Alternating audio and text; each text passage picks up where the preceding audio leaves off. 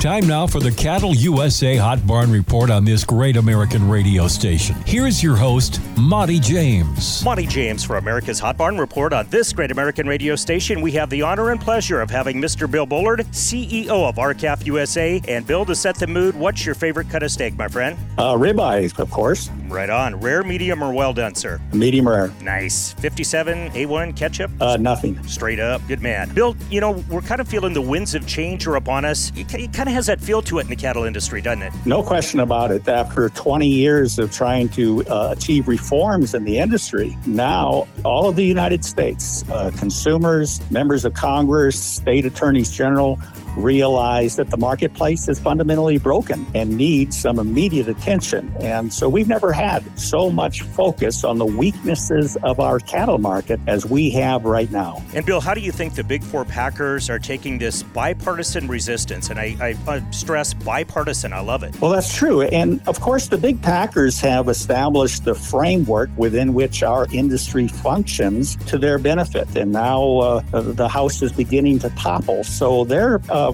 I'm sure, working on strategies for how to get through this uh, unprecedented attention on what the activities they're involved in. And I think we're going to see some meaningful changes. We have to if we're going to preserve the American ranching industry as we know it today. Ultimately, Bill, what would you like to see happen? Well, we have to do triage. We have to uh, reinsert competition into the marketplace where competition has been purged. And the way you do that is with the Grassley Tester bill to force the packers to compete for at least half of their cattle. Then we need to create competition for beef that is produced exclusively from USA cattle. And for that, we need mandatory country of origin labeling reinstated. Those are our two most important measures that we need right now in order to uh, preserve this industry as we know it. Uh, Bill, one of our sponsors here at the Hot Barn Report, Sioux Steel Company, is putting an R-CALF M-Cool sticker on each piece of livestock equipment they sell, and a portion of those proceeds will go to R-CALF. Are you seeing a lot of this? Companies involved in ranching helping out? Well, that's right. As we've been going through this process of vertical integration, that means there needs to be fewer participants in the industry itself. That means there's fewer